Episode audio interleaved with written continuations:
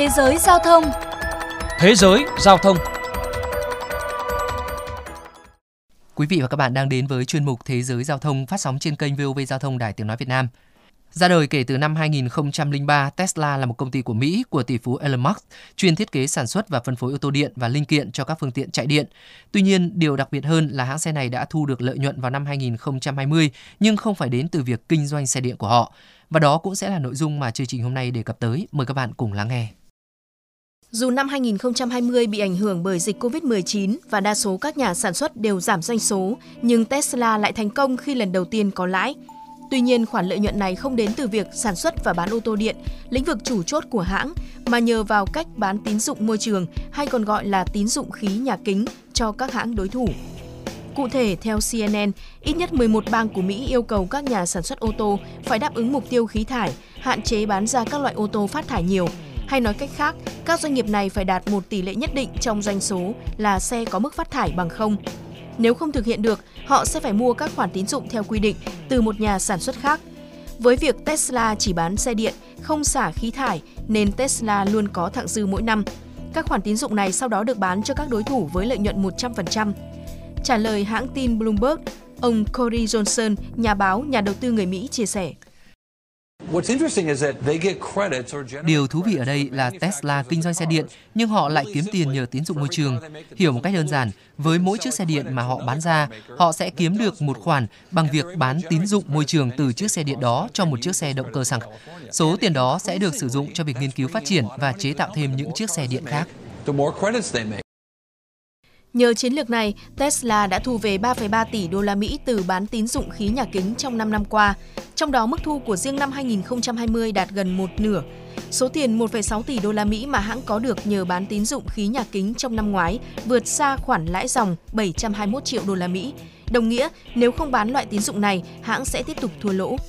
Việc Tesla kiếm tiền bằng cách bán tín dụng khí nhà kính đã có từ vài năm trở lại đây. Tuy nhiên, theo giới chuyên gia, Tesla không thể dựa mãi vào phương pháp này. Chuyên gia Gordon Johnson thuộc giê rờ jay Research, đồng thời là một trong những người có cái nhìn bi quan nhất về cổ phiếu Tesla, nhận định rằng Tesla đang mất tiền từ việc bán xe, nhưng họ lại đang kiếm được tiền từ bán tín dụng khí nhà kính, và lợi thế này đang mất dần đi. Ông Corey Johnson cũng đưa ra nhận định tương tự. Việc Tesla kiếm tiền bán tín dụng từ mỗi chiếc xe điện họ làm ra có thể kỳ lạ, nhưng cần nhớ rằng việc này chỉ có tác dụng tại thị trường Mỹ. Khi Tesla mở rộng thị trường ra toàn cầu, họ sẽ không thể kiếm tiền nhờ cách này nữa. Các nhà điều hành cấp cao của Tesla cũng thừa nhận rằng công ty không thể dựa mãi vào nguồn lợi nhuận từ bán tín dụng khí nhà kính. Thực tế, báo cáo tài chính của Tesla cũng bao gồm những thước đo lợi nhuận khác, tương tự như cách làm của nhiều doanh nghiệp. Dựa trên những tiêu chí như vậy, lợi nhuận của Tesla đủ lớn để hãng không phải dựa vào việc bán tín dụng carbon để báo lãi. Dẫu vậy, vẫn có những luồng tranh luận gay gắt giữa những người hoài nghi và những người ủng hộ Tesla xung quanh việc liệu hãng này đã thực sự có lãi. Bởi con số nửa triệu xe mà Tesla bán được trong hai nghìn không trăm hai mươi chỉ bằng một phần nhỏ so với tổng cộng hơn bảy mươi triệu ô tô được bán trên toàn cầu. Tuy nhiên, với đà tăng trưởng mạnh mẽ theo từng năm, Tesla vẫn có thể tự tin vào một kết quả khả quan trong tương lai. Theo nhà phân tích Jan Monster, hầu hết các chuyên gia đều đồng tình xe điện chính là tương lai.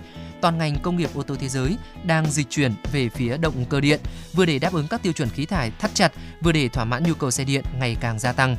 Ngoài ra, việc sản xuất xe điện cũng đòi hỏi ít nhân công, ít phụ tùng và ít chi phí hơn so với xe chạy nhiên liệu truyền thống. Theo tờ Economist, ô tô điện hiện chiếm khoảng ba phần trăm tổng thị trường ô tô toàn cầu, nhưng có thể đạt mức một phần ba vào năm hai nghìn không trăm ba mươi và tăng lên mức quá nửa trong mười năm sau đó. Ngay cả khi Tesla không sản xuất được hai mươi triệu ô tô điện mỗi năm vào năm hai nghìn không trăm ba mươi như hãng kỳ vọng, hãng vẫn có thể kiểm soát từ hai mươi lăm đến ba mươi phần trăm thị trường xe điện toàn cầu.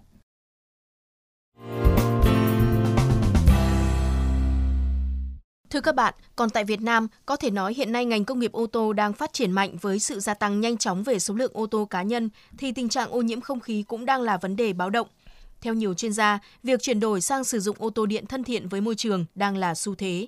Tuy nhiên, trở ngại lớn nhất là chưa có nhiều chính sách ưu đãi, hỗ trợ để kích thích doanh nghiệp đầu tư, sản xuất xe điện. Bên cạnh đó, việc triển khai hạ tầng sạc trên quy mô toàn quốc với những quy chuẩn rõ ràng về kỹ thuật cũng là điều cần thiết.